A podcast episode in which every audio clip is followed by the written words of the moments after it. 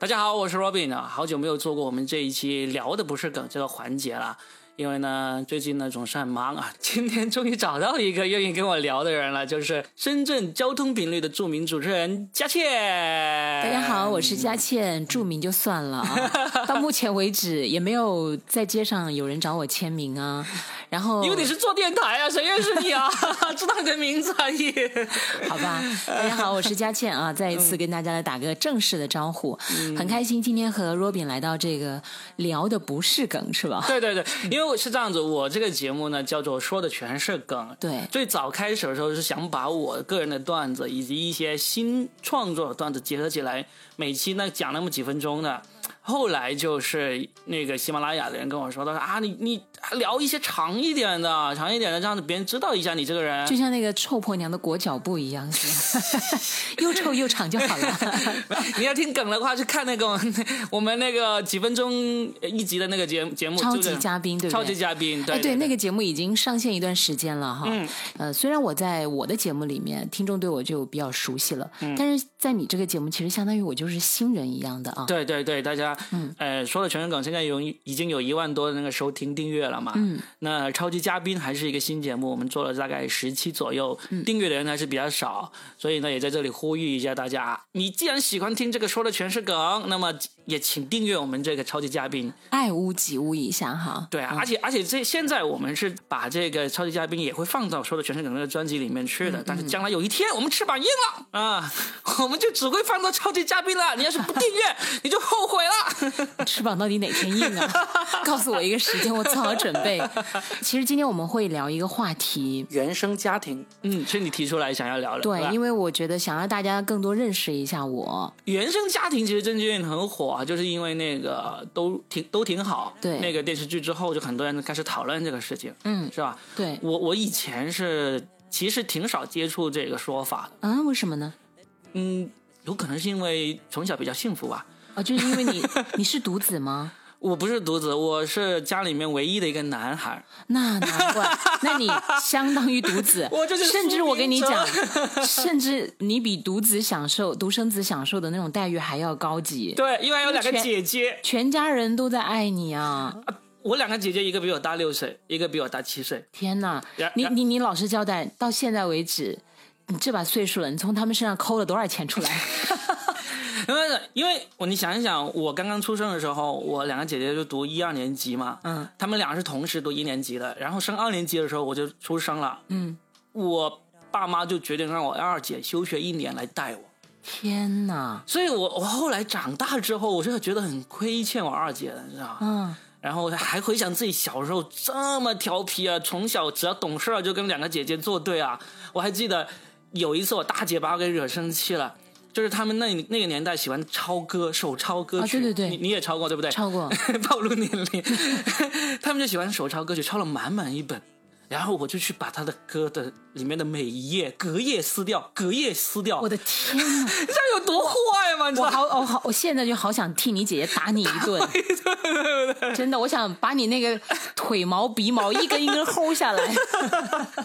所以，我我现在其实长大了之后，我就特别特别恨小时候的自己。我觉得怎么会有这么坏的小孩？我我我。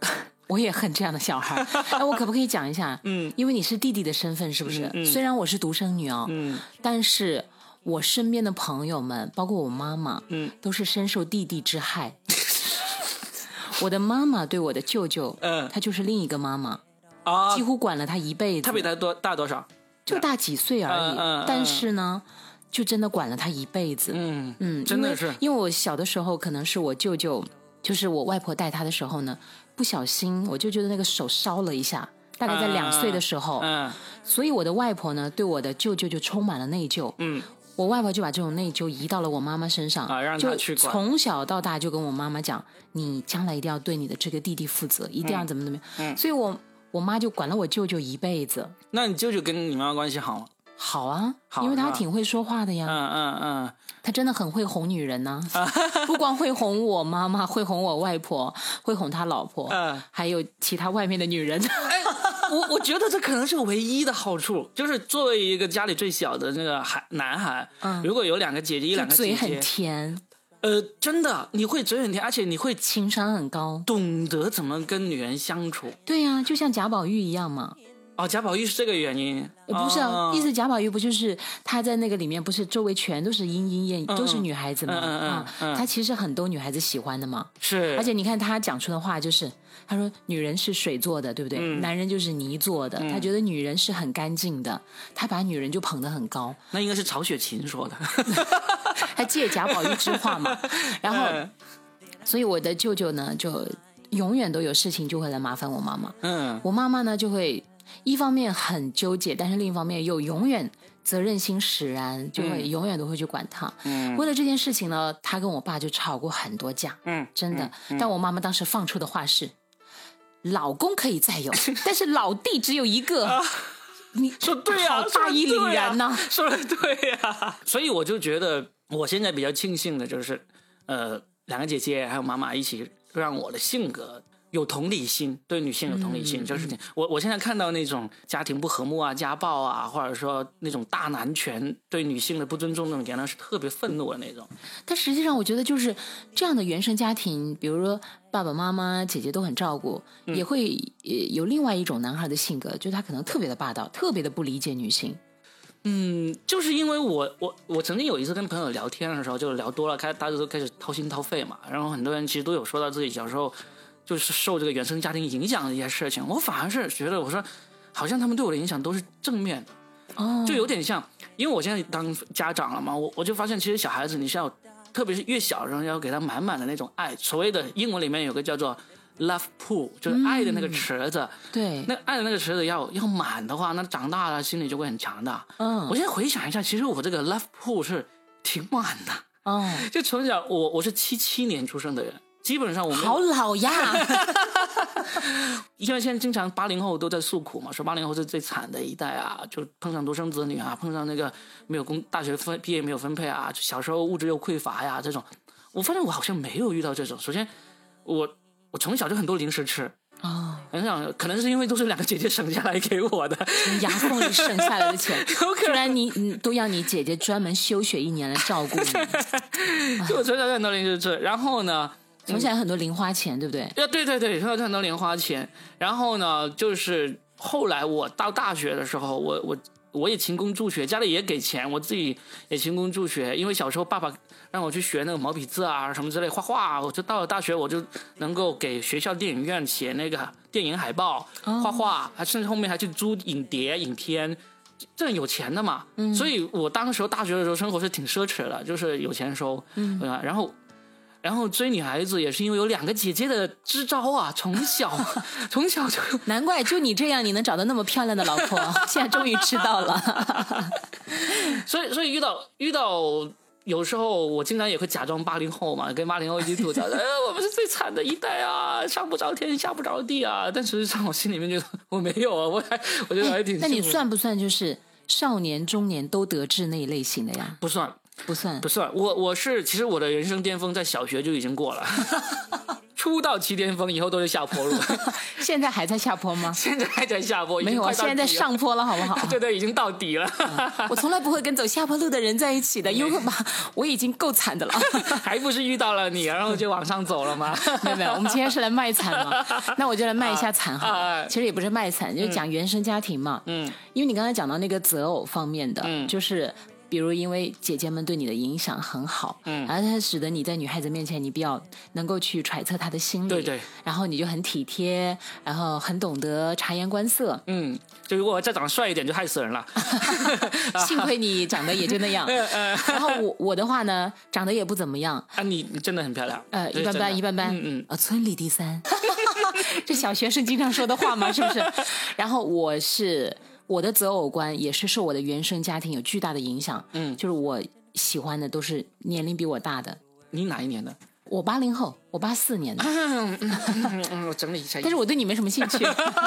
不，我是对，我是对那个，我有两个原则。第一，我对我小的，我真的是没有任何的兴趣。嗯，我就永远觉得他们比我小。嗯。第二呢，我是对已婚的男性没有任何兴趣啊。你认识我也有一段时间，你打乱一下，你应该知道我就是只有兄弟和老公啊。我也结婚了呀，我也生孩子了呀啊。嗯嗯。但是就是我的原生家庭对我的影响，重点是说这个啊。嗯。其实是因为我的父亲不是特别的能干的那种啊。于是呢？于是乎，在我的想象中，我就一直在寻找父亲的角色。寻找没那么能干的男人吗？不是啊，寻找能干的男人的形象啊。所以我总认为男人要比我，至少他还比我大，他的经验才会比我多。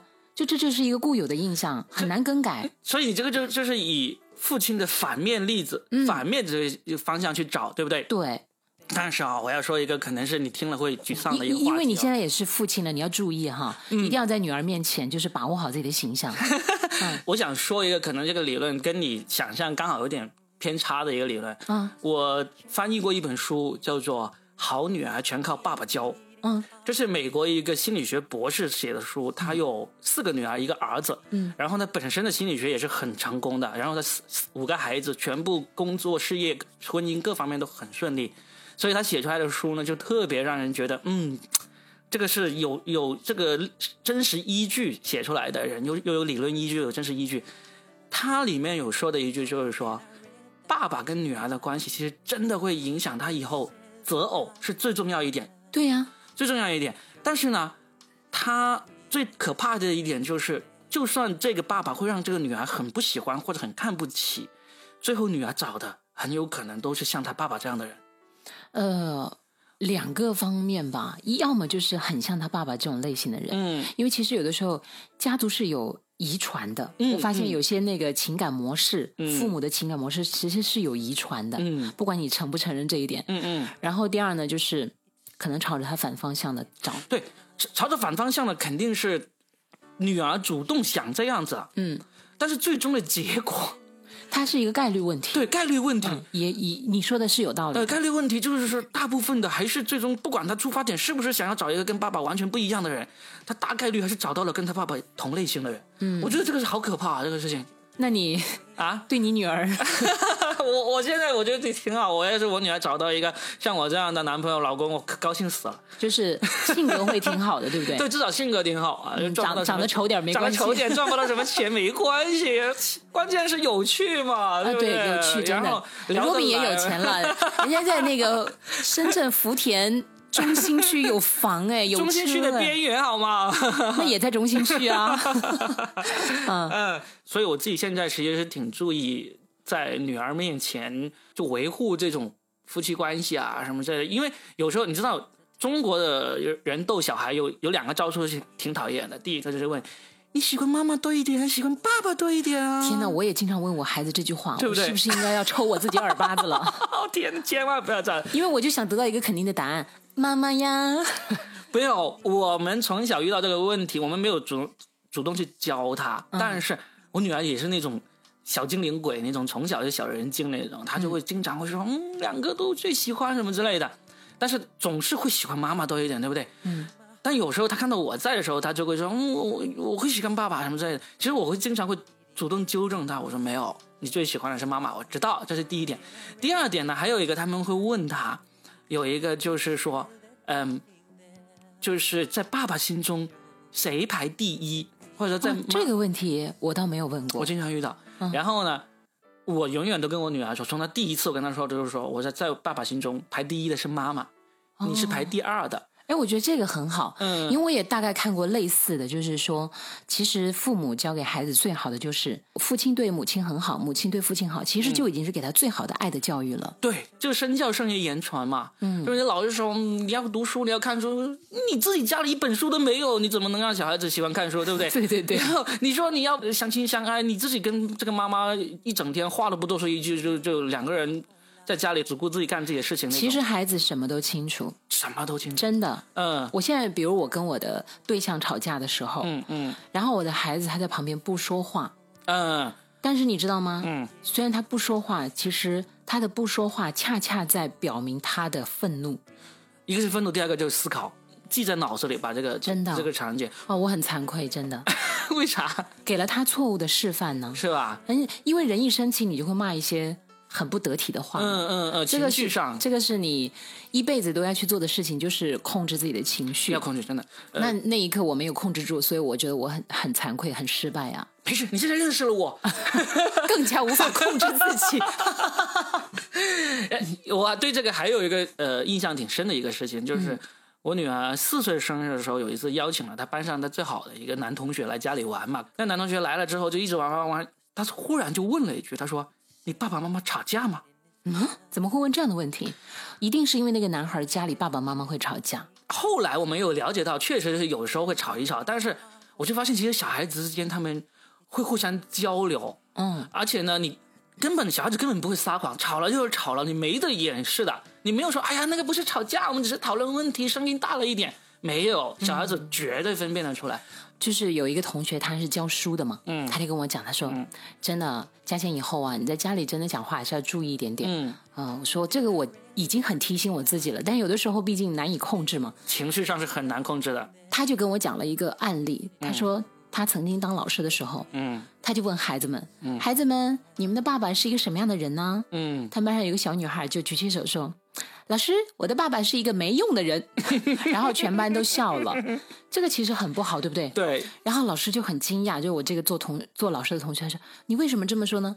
小女孩就会说：“因为我的妈妈就是这样说我爸爸。”对啊，啊，这个其实听了之后让人特别的心酸。嗯，不仅为那个男人心酸，其实更为那个女人心酸。嗯我觉得当你去讲对方不好的时候，其实也是在否定你自己。对啊，这个其实没有任何的赢家，包括孩子，最后他成了一个无辜的受害者。对，我自己其实也深有感触，是为什么呢？我后来为什么择偶方面 会有那么奇怪的执念，嗯也是因为因为我的爸爸他也是家里面最小的，嗯可以说是受尽了宠爱，嗯嗯，但是受尽这种宠爱，就恰恰也让他形成了一些懦弱的性格，啊，嗯什么都不用自己去争取就有了。嗯所以他到了成年世界以后，他身上带有一点点那个纨绔子弟的气息，啊。因为那个时候我爷爷是一个乡长，嗯嗯嗯嗯，那家庭还挺还可以，家境，嗯。但那个时候我爷爷又没有任何外水收入啊，就是两袖清风，嗯嗯嗯，就实际上就是钱财没有很多，但是呃会比较受人尊重一点点。嗯但我爸爸呢，反而就因为受到保护太多，所以他身上有了一些不太好的习气，比如他比较怯懦一点点，嗯嗯。就不是那种特别的男子汉气概的。嗯嗯。可能在我妈妈面前，他就是属于怕老婆类型的。嗯嗯，然后他在整个家族里面也是受保护类型多一点点的，嗯呃，确实也没什么上进心。不过我的爸爸已经就是去世很久了啊，嗯尽管他去世很久了，但其实他留给我的呃那种影响还是挺深的。嗯，比如我老看到我妈妈在骂我爸爸，嗯因为我确实我爸爸有做的不对的地方，就是他老爱去打牌，啊，他打牌呢牌技又不是很好，你知道他如果抓到一手好牌，嗯，他的手就开始抖。抖，然后脸上的神色就控制不住，是。发抖周周围所有的人就都知道他手里有一副好牌，接下来所有的人就会想办法怎么把他给那个。虽然他打的围和围剿他，对呀、虽然就是他们打的那个数额不是很大，也就是街边那种了，就打点小牌，但实际上那时候收入也不是很多，然后他十次打牌可能有九次都是输的，嗯。那所以。他就相当于没有收入一样，嗯。那我妈妈就一个人撑起整个家，所以我的妈妈就很强势，那也是被迫的。嗯。那其实他肯定又会埋怨我爸爸，所以在我的印象里面，我接收到的就是我爸爸又很会装可怜，嗯。他永远都是可怜兮兮的样子。嗯。我妈妈就永远都是一副非常嚣张跋扈的样子。那我小时候看到的就是这个样子喽。嗯嗯。我就会一方面可怜我爸爸，另一方面我也觉得，好像我的爸爸确实也跟其他的爸爸有点不一样。嗯因为其他的爸爸好像会很有能力呀、嗯嗯，啊，无所不能那种，是的，会给我的很多同学就是安排好，嗯啊，将来你要去干什么，你要怎么样？但我的爸爸似乎永远都在问我妈妈这个事儿该怎么办，这个事儿该怎么办？他就给我形成的印象就是，将来我找伴侣，我就一定要找一个很强的人。嗯嗯，啊，对对对，那你现在找到的是吗？性格很强悍，性格很强，其他就不说了，他会听我们这个节目吗？不知道。其实我就是说这个呢，嗯，我就想说，呃，大家都会受到原生家庭的影响，嗯这个是多多少少都会有的，肯定会有的。然后我曾经是一个原生家庭有一点负面影响的女孩子。但还好，现在我走出来那种自卑的心态了。就是说，你曾经是个坏女孩。我是个自卑的女孩。自卑女孩。因为我的妈妈很漂亮。嗯。我的爸爸不怎么样。嗯。你知道我的爸爸为了为了去讨好我的妈妈。嗯。他会跟我的妈妈说。嗯。我妈妈姓黄，是老师。他会说：“黄老师，你长得这么漂亮，你怎么生了一个？”这样的女儿，我去，就是段子可以这样说，他真的是告诉你了，他是真的，而且那个时候是我差不多九岁十岁左右，嗯，我当时在躺在那个床上睡觉，嗯，其实我没有睡着，嗯，那是一个女孩最敏感的时间，对呀，七八九的时候是最敏感的，我其所以你现你作为一个父亲，你是听不得这种话的，对不对？对啊，但因为他们那时候真的不太懂什么教育，嗯嗯，他们那个年代，嗯，然后使得这句话。一下子就像一把刀扎进我的心里，我立刻从那个床上跳起来，我就离家出走。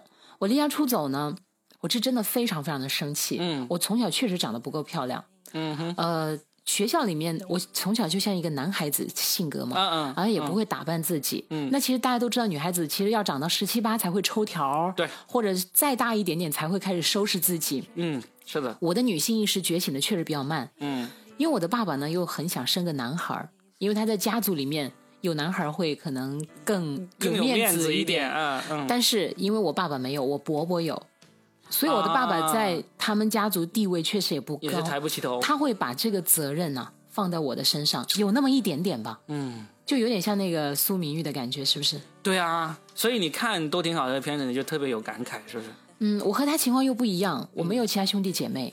啊，对对，我我不存在说那种重重男轻女，但实际上我爸爸是有一点点重男轻女的，他特别希望一个男孩能够嗯帮他去摆平一些事情，因为你看他其实一直都是靠别人的那种的，对，所以那时候没有再生一个，也是因为政政策的原因不敢生，因为他们是双职工嘛，如果生了会被罚款，或者是有一个没有工作，嗯，就我曾经是一个非常自卑的女孩，就是对自己的长相啊，对自己的家庭啊。就是从来都不是很自信，那么这种不自信表现在哪一方面呢？嗯，最后我就会有点叛逆，我非常的男孩子气，嗯，然后我外表看起来很强悍。哎，来说说你做过比较叛逆的事情有没有？有啊，比如离家出走啊，经常啊，经常。所以第一次就是被爸爸说长得不好看那一次啊，那已经不是第一次了，但是那一次是我真的是。特别受伤。你看，你看，都过了，我都三十多岁了，嗯，那已经是二十多年前的事儿。但但是，因为当时我我后来恨了很长一段时间我的妈妈，因为当时我特别希望我的妈妈能够帮我掰回一局。对啊，就是当我爸爸说那句话的时候，啪，给他一巴掌。对对，我觉得应该就是这样，是不是？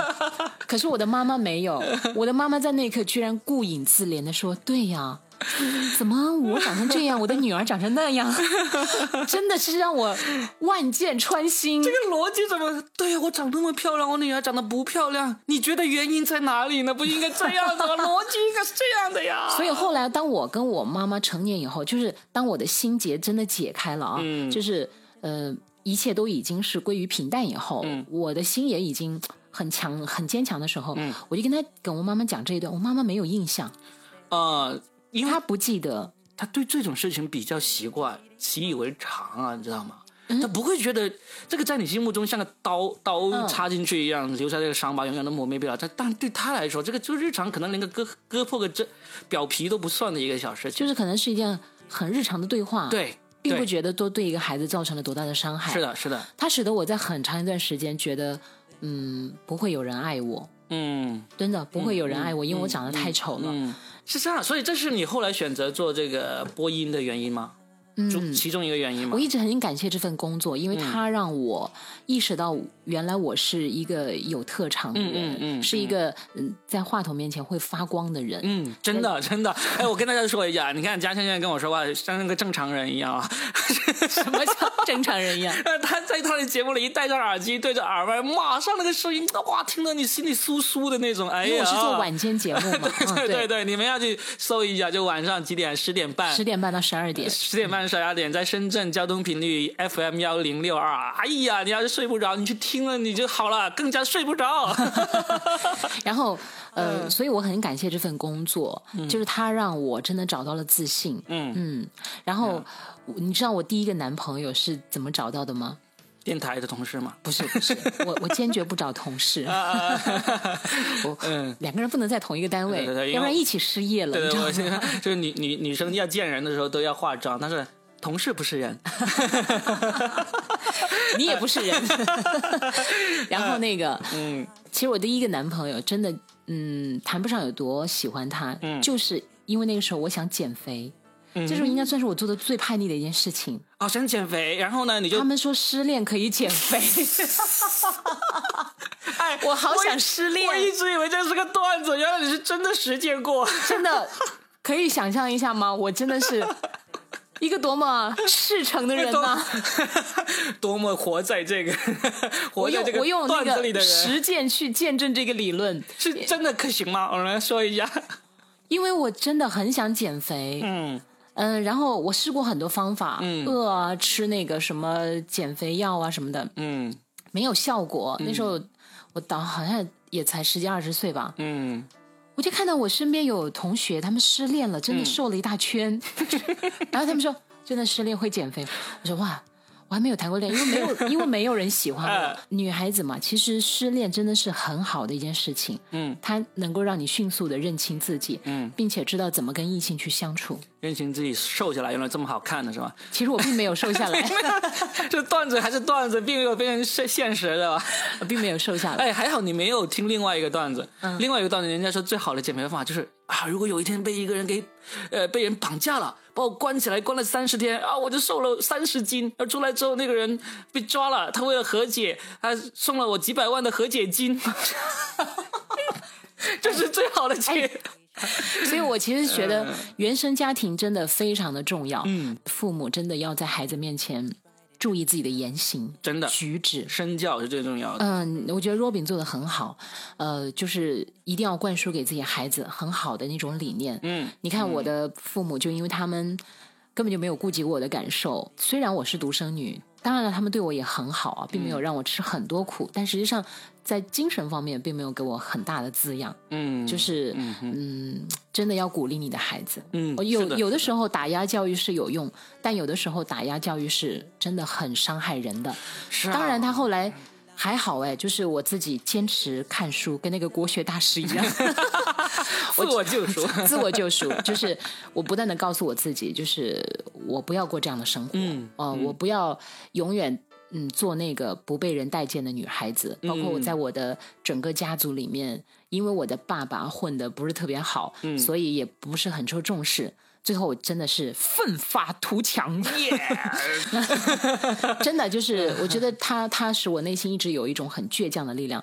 那当然也是因为中间发生了一个很大的变故，就是我的父亲去世了。然后呢，我就告诉我自己，嗯，人一定要靠自己。就是其实我的妈妈也是一个很要强的女性，你看她对她的原生家庭一直照顾的很好。嗯，我的两个舅舅都在农村，就我妈妈一个人在城里当老师。嗯，数十年她都是。一直在照顾着那个家啊，因为就他经济条件好一点点，然后他又要照顾我的爸爸，因为我的爸爸收入也不是很高，所以我觉得我妈妈后来我真的就不再怨我妈妈，而且我很体谅。当我自己成年以后懂事以后，我觉得她太不容易了，一个人养活这么多人。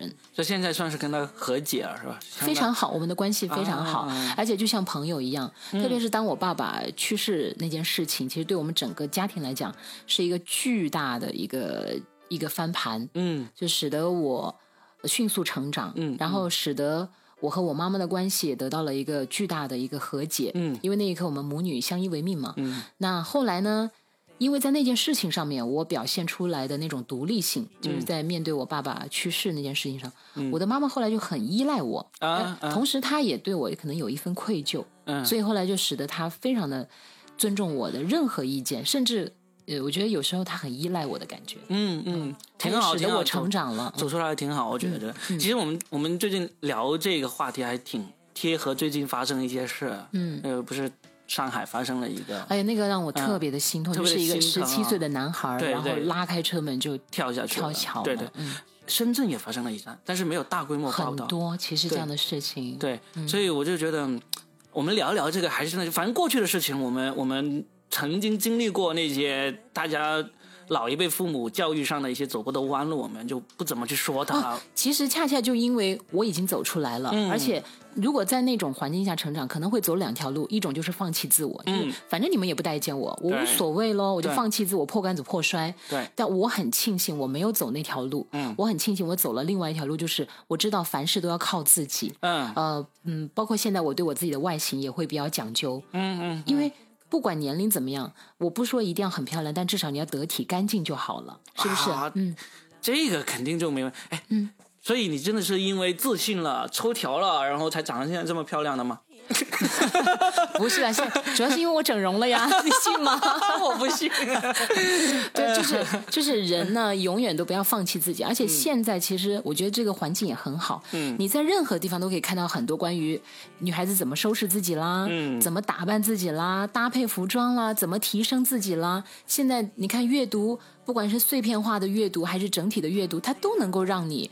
就是呃，内涵越来越深厚，内心越来越强大。其实有很多个渠道和很多种方法，就看你自己怎么选择。嗯嗯，是的，嗯，非常的对。通过刚才你说你跟你女儿的对话，嗯，我也要提醒我自己，就是还是要再控制自己的脾气。嗯嗯，因为有时候脾气一来啊，就收不住，收不住。我我其实也是因为我是结婚了七年之后才要了小孩嘛。嗯，然后是因为七年之痒，对对对，就养了七年都等不到一个人来破坏一下。就我前面结婚的前四年，还是经常跟我老婆吵架那种人，吵到有冷暴力、冷战几个星期那种。你是很厉害的那个吗？还是他冷暴力？我我我不我我会很犟，就是。生气了就会恨全世界，然后，然后谁都劝不回来，一定要自己想通了，自己软化下来了，才会才会回头那种。嗯，所以前面四年都经常有这样的事情发生。那就是你的老婆对你包容多一点点，对，她会包容多一点，嗯，包容多很多，包容多很多。妈呀，你都说你伴侣的好话，我也说一句，我的老公对我包容也很多。好，接着说。哎，然然后这四年之后，就忽然就真的是可能就走过了那个点了，就两个人就。很相处很融洽，就几乎没怎么红过脸、吵过架，就相处的很好的那种。然后我一开始我们结婚的时候也是，我也是很坚决的说我不想要小孩，不想要小孩那种。他也说无所谓，不要就不要那种。但是后来就到了第七年的时候，他忽然就说嗯，我觉得还是想要个小孩。那我就说那就要呗，就就很自然的就走到了这一步。所以呢，就是因为这有过之前那种。这四年的这个打打杀杀，这个 相爱相杀，相爱相杀这种，所以到后来小孩子出生之后，我们有时候吵架真的是第一个真的吵了也不会吵，第二天记仇那种，这是第一个。第二个的话，我们现在经常有在孩子面前会吵起来，要要做什么激动的事情的时候，我们就说。缓一缓，不要现在不要做这个事情，在情绪上不要做决定。是，嗯，情绪上不要做决定，嗯，不要说狠话。对，就是如果有一件事情你没有生气，情绪没有起来的时候，你的决定是这样子，然后你情绪起来了，你就走了另外一个方向，那你就真的先不要去做，嗯，因为很有可能你情绪起来，你觉得刚才那个决定是错的，然后呢，你就按情绪起来的时候那个决定来做，回头一看，百分之九十九都是你情绪起来的时候那个决定是错的。所以他们不是说了吗？成年人就是一定要控制自己的情绪啊。嗯嗯，是的，是的。嗯，所以反正我们聊到原生家庭也是嘛，我们我们现在就有自己的孩子，我们现在就是给自己的孩子创造一个原生家庭。嗯，那我们就想一想，以前父母父母辈走过的那些弯路，现在你认为是弯路的，那就真的不要去嗯再去走了。我其实还有一个点，我觉得也可以跟大家分享，我个人认为还是挺好的。嗯，虽然我的孩子现在才。还不到三岁，两岁多。嗯嗯，但是我真的把他当成一个朋友一样。嗯嗯，我感觉啊，不要认为他什么都不懂，其实他们真的比我们想象中要聪明太多。现在我跟他的对话完全很成年化，非常重要。嗯，这个非常重要，因为这个是好像英国还是美国有一个真正的是那种大学的这种科研团体做过的项目，就是说小孩子智力发展啊，以及后面那些情商这些，跟父母跟他进行连续的。有逻辑的对话是非常重要的。嗯，有时候老人家会跟小孩，我女儿都已经四五岁了，然后还会问他说：“你几岁啦？你叫什么名字啊？” 不要跟他问他这种问题，你会让他觉得你很很弱智的，你知道吗？对，就是你要跟他正进行成年的交流，交流到他又一直会问。可能会问你这句话什么意思？你之后你知道哦，这句话已经超出他的认知范围了。嗯，那你可以考虑一下要不要告诉他这句话什么意思。但是你不要问他这种真的，你问个十一二个月的小孩那种话，不要再再这样子来对。然后就是我现在得出的结论，第一哈，我不会去用打压式的教育，嗯，就我一定要鼓励他，嗯，真的，他现在有时候拿那个画笔在那个桌上画画画，他画的真的乱七八糟，我都会说。画的挺好的，嗯嗯嗯，我说你想怎么画就怎么画，不要真的不要去压抑他的天性，不要觉得哎你没有画成一个圆圈，你怎么画了个正方形？圆圈有圆圈的好，正方形有正方形的好。对，你要爱怎么画就怎么画嘞。对你夸他话要夸具体，就例如他的圆画的很圆，就告诉他啊这圆画的很圆，这个线画的很直，你就告诉他是啊啊还有一个，有时候他会要求你画，你千万不要把你。这个成年人练了这么多年，画的很圆又很圆，直又很直，方又很方，千万不要画的比他漂亮很多。真的，他会失去信心的。哦，他会觉得我做不到像你这么好。然后呢，他就对这个为什么我的孩子很自信？他说：“妈妈，我来。”我来，不是。假如有一天他要你，假如有一天，对对对，你千万不要画的比他好太多，跟他比他好一点点，或者跟他一样，这是很重要的。因为你不是要去向他面前面前逞强啊，告诉他看我画的比你好。哦，那我不会，这个不会。呃，这个是你放心，因为我自己受过那么强的打压，我是不会去打压我的孩子的。然后，但是我 觉得就是平等对话的这一招真的很有用。嗯，但是在育儿的那个路上，还有两个非常大的这个敌人，有一个敌人稍微弱一点的。就是他的外公外婆、爷爷奶奶，哦，对，隔代亲，对，这个是，呃，在我看来是稍微弱一点的，因为毕竟我是主要是两夫妻自自己在带孩子嘛，就是他们相处时间没有那么长，嗯，没有那么长，这所以他们隔代的那种观念啊，就是影响到孩子上呢，就会还算是比较容易去。克服的，嗯，因为有我经常听到有些当爸当那个父母的人说啊，你都不知道我跟教他多么好什么好，一回去就被爷爷奶奶 带偏了，带偏了。结果爷爷奶奶也是一样说，我教的多么好，回到你们手上就被你们带偏了。就是这种东西，反正就不管，只要谁带的时间长，谁就是影响力更大。这个就是看你取决于你自己，你千万不要说我想把孩子带好，但是我我我我呃外公外婆把他没带好，那你自己要把时孩子更多时间扔到外公外婆身上，这个没没得说。对，这个真的就是。孩子很简单，谁跟他在一起多，他就爱谁，他就听谁的，是的，是的，他就会变成谁的模板。对，所以呢，我就是说，为什么我说这两个我不叫敌人啊？这个两个两个叫做嗯，可能是有点让你造成困扰的一个，呢会相相对会小一点，因为你只要把他多往你身边带，你就可以把这个影响力给降低。我说的更大的敌人，更大的敌人，真的是这个是用敌人来来来说的，谁啊？谁啊？就是配偶。配偶是这样，现在不是经常有一个说法，说是丧偶式育儿嘛？嗯，还有诈尸式的。对，诈诈尸式、丧偶式育儿，这些呢，如果你自己能够把握的好，这个怎么教孩子呢？这个丧偶式、诈尸式呢，还没有那么大影响。最可怕的是什么？是拆台式的育儿，就是你夫妻用的方法是完全大家步调不一致。哦，对。是不是你你说孩子你不能这样子，不能真是道不同不相为谋。对，他就另外一个方方面说，哎呀没关系的，这个有什么所谓？这个就完蛋了。小孩子是特别善于利用这个信息不对称啊，真的超这是天生的。嗯，因为动物的本性都是天生就趋利避害嘛。对，他就发现哎这个。这个事情呢是好的，那我这个时候就向爸爸亲一点，因为这爸爸同意我做这个事情。嗯，然后呢，这个事情是爸爸不同意的，对，因为他的对错是非观还没有建立起来，没有建建立起来，他就看什么对他有利。有是的。哎，那你现在和你的伴侣之间呢？我们超级步调一致的。哦，那就超级步调，就有时候我单独带我女儿去那个商店。因为他每一次去商店、去超市都要买贴纸嘛，他说我们家里都贴满了，贴纸几乎是墙纸一样，你知道吧？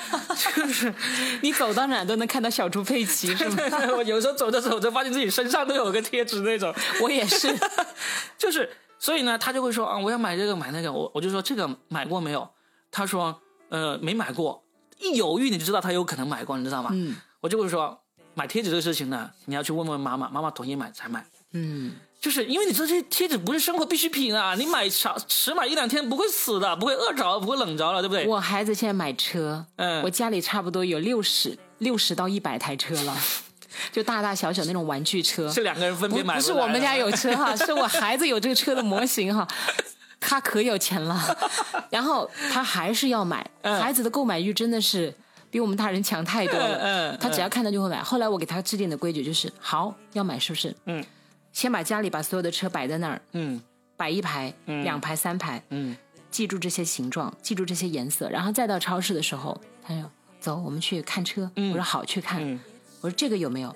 有了，嗯，不买了。嗯，那个有没有？有了，不买了。”逛一圈，几乎所有的模型，所有的呃这个品牌，所有的颜色，它全都有了。最后我就说，你看家里全都有了，还要不要买？嗯嗯，那就不买了吧。嗯嗯，哎，因为你只有通过这个，你不能强制性的说不买。嗯，因为强制性的不买，孩子会叛逆嘛，他会反弹。你越不让我买，我就越要买。对对对，你不买我就哭，我就闹，我就地上撒泼打滚。嗯，不能这样，你就直接跟他讲道理，就是。那你看，你这也有了，那也有了，哎，都一模一样，你买回来干什么呢？对，而且家里的更好呀。对，啊，对，哎，他真的就接受，哎，对，你说的这个是让他来做决定，这个是非常重要的一点。嗯，但是我刚才说的还是还是回到我刚才说的，就是伴侣之间，对，就是对于我来说，就两个人在一起的时候，那那就两个人告诉他，哎，我们都同意你买，这是最对的。但有时候经常会出现只有一方在的时候，那我的方法就是说。甩锅，对，让妈妈来决定。妈妈同意吗？妈妈可以。这其实叫做延缓式的承诺，对不对？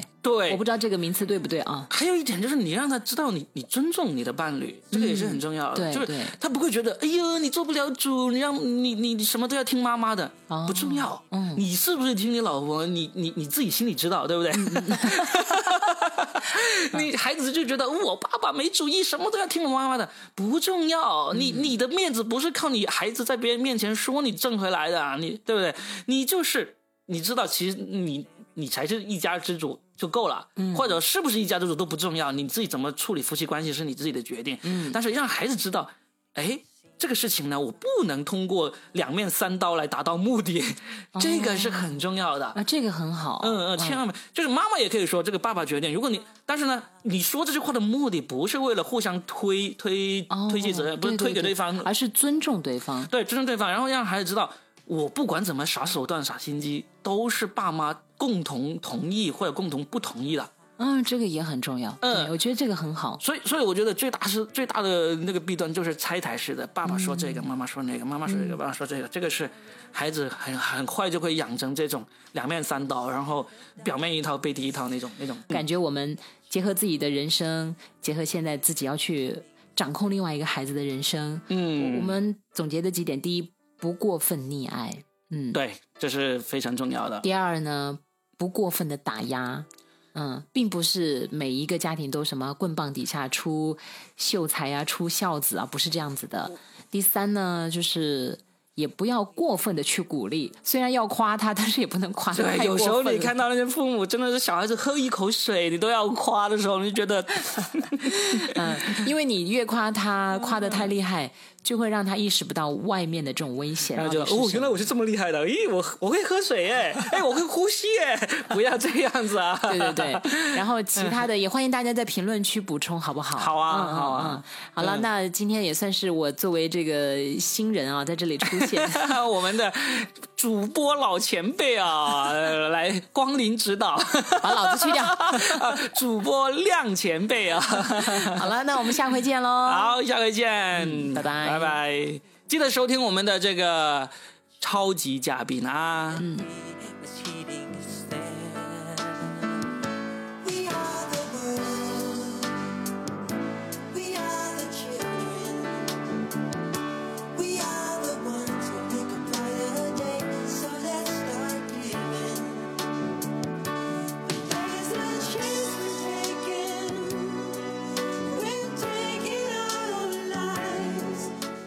曾经有听众抱怨说，我们每次节目结束以后呢，都放一些没有歌词的纯音乐，他又不喜欢手动去换下一集的节目，就不得不忍受这些没有歌词的音乐很长一段时间，然后才能进入下一集。那今天我就做一些改变，为大家奉上，呃，Michael Jackson 以及其他歌星在一九八五年为非洲灾民而创作了这首慈善歌曲《We Are the World》。听完这首，就可以进入我们说的全是梗的下一集啦。